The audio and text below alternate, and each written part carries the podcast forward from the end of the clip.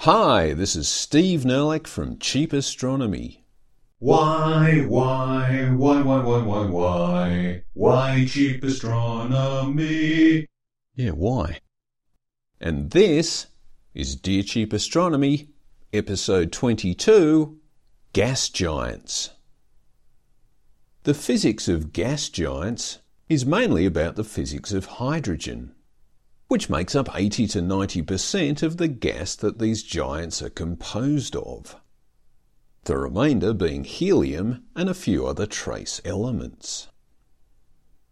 Since hydrogen, as well as helium, is colourless and odourless, you might think that a big ball of hydrogen gas isn't going to do anything very interesting.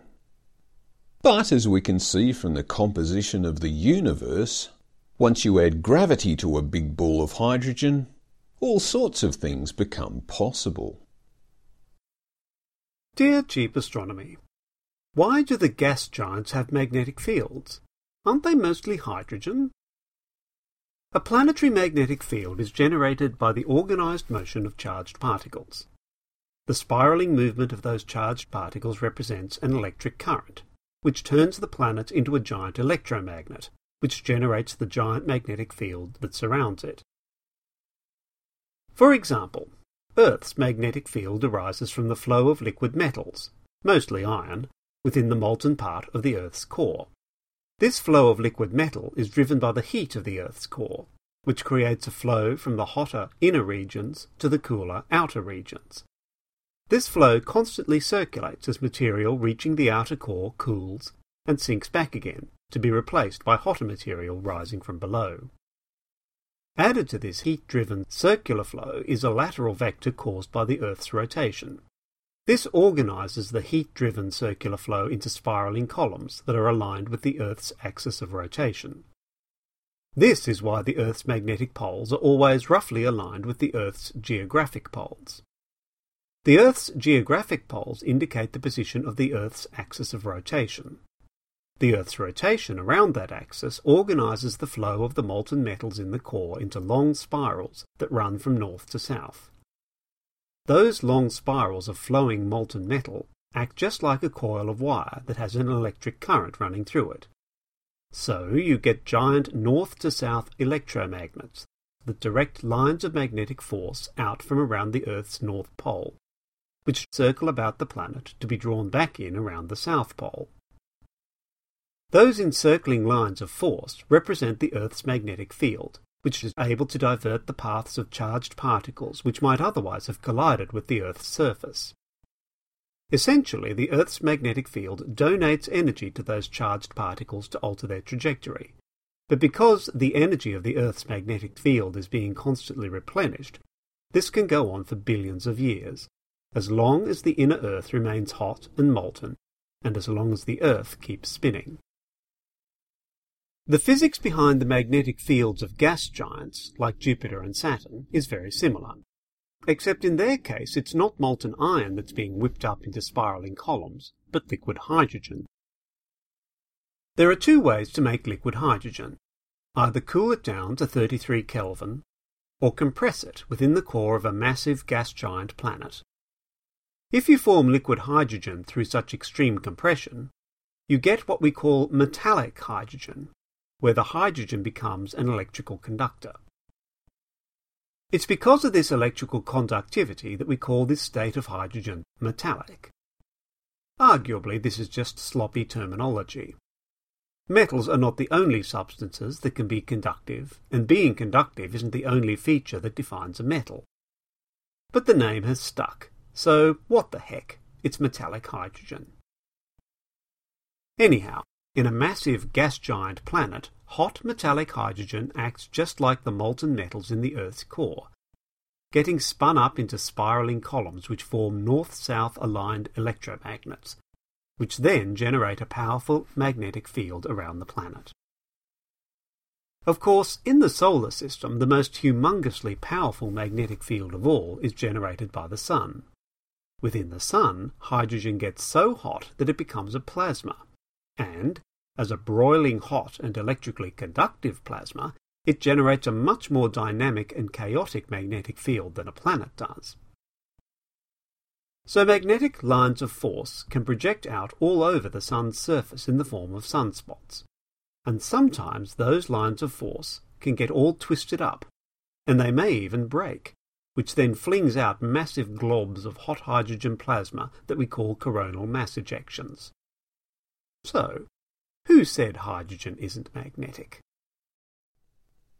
And thanks, Barry. And of course, magnetism isn't the only exciting thing that happens when you mix gravity with a big ball of hydrogen.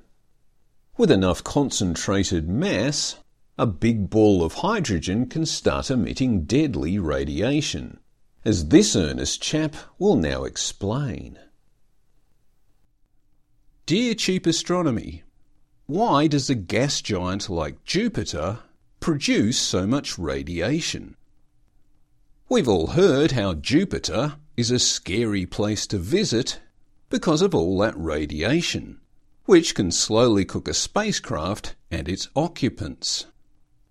But just what kind of radiation are we talking about? As far as electromagnetic radiation goes, Jupiter radiates more heat than it receives from the Sun due to the gravitational compression of its largely hydrogen contents. However, this radiation is non-ionizing, mainly in the infrared and radio wavelengths. And the vast majority of visible light from Jupiter is just reflected sunlight. Any ionizing electromagnetic radiation coming from the planet is largely the result of high energy particle to particle interactions in the magnetosphere. This radiation comes from isolated point sources rather than it being global radiation.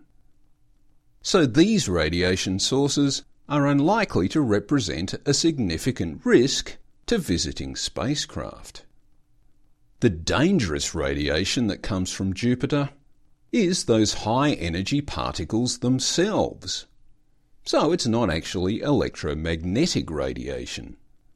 But just like electromagnetic radiation at high energies, these high energy particles can also cause ionization. When the particles collide with a material, they can knock electrons off the atoms of that material Indeed, they can knock atomic nuclei out as well. Once a nucleus is no longer in a stable atomic relationship with its electrons, we just call it an ion, which is why the whole process is called ionization. After ionization, the subatomic particles produced will carry a charge. The knocked off ion has a positive charge while the knocked off electrons have a negative charge.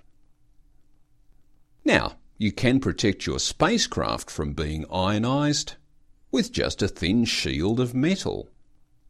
But this is only a temporary solution as the surface of that shield will be slowly degraded over time as its atoms are steadily ionized. So, there you go.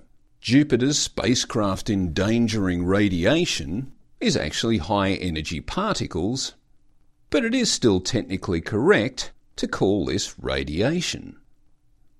Before we fully understood the particle nature of radiation, we talked about radioactive decay producing alpha, beta, and gamma radiation, all of which had different ionizing effects. Alpha radiation turned out to be ions, mostly helium ions in those first laboratory experiments, while beta radiation was either high energy electrons or high energy positrons. And gamma radiation was, well, gamma radiation or gamma rays. That is, electromagnetic radiation in the high energy gamma wavelengths. It turns out that the main source of the high energy particles in Jupiter's so called radiation belts is volcanic outgassing from its moon Io, which is the closest moon to Jupiter and which undergoes constant volcanism due to all the tidal stretching it endures as it orbits close in to the giant planet Jupiter. Io's volcanic outgassing is mostly sulfur and oxygen and it's mostly those atoms that dissociate into charged ions and electrons, and which are then caught up within Jupiter's magnetosphere. The rapidly spinning planet's magnetic field then acts like a particle accelerator, whipping the particles up into high velocities and hence high energies. The spacecraft Juno which will arrive at Jupiter in August 2016, has most of its sensitive electronics shielded behind one centimetre thick walls of titanium. Nonetheless, the spacecraft is only expected to last for about a year, and the current plan is to deorbit it into Jupiter around October 2017. Over that time, it will manage to do 33 polar orbits, and these will be highly elliptical orbits that will bring it, at least once each orbit, right into Jupiter's radiation belts. The Galileo spacecraft, which arrived at Jupiter in 1995, lasted for eight years because it adopted a much wider orbit around Jupiter largely avoiding the radiation belts. This allowed Galileo to conduct a series of flybys of the Galilean moons, that is, Io, Europa, Ganymede, and Callisto. But with Juno, we are seeking to understand Jupiter, the planet, up close. So, we're going to slowly ionize a billion dollar spacecraft over the course of 14 months. It's all in the name of science. And thanks me. So, there you go. Pack enough hydrogen together that it starts self gravitating and you get magnetic fields and radiation. Pack even more hydrogen together so that the electrons and protons combine to become neutrons and you have the makings of a periodic table of elements, a universe, and us. And that's it for another episode of Dear Cheap Astronomy. If you've got a space science question, or you just want to outguess something volcanic, why not write to cheapastro at gmail.com and we'll do that outguessing for you. Thanks for listening. Steve Nerlich, Cheap Astronomy.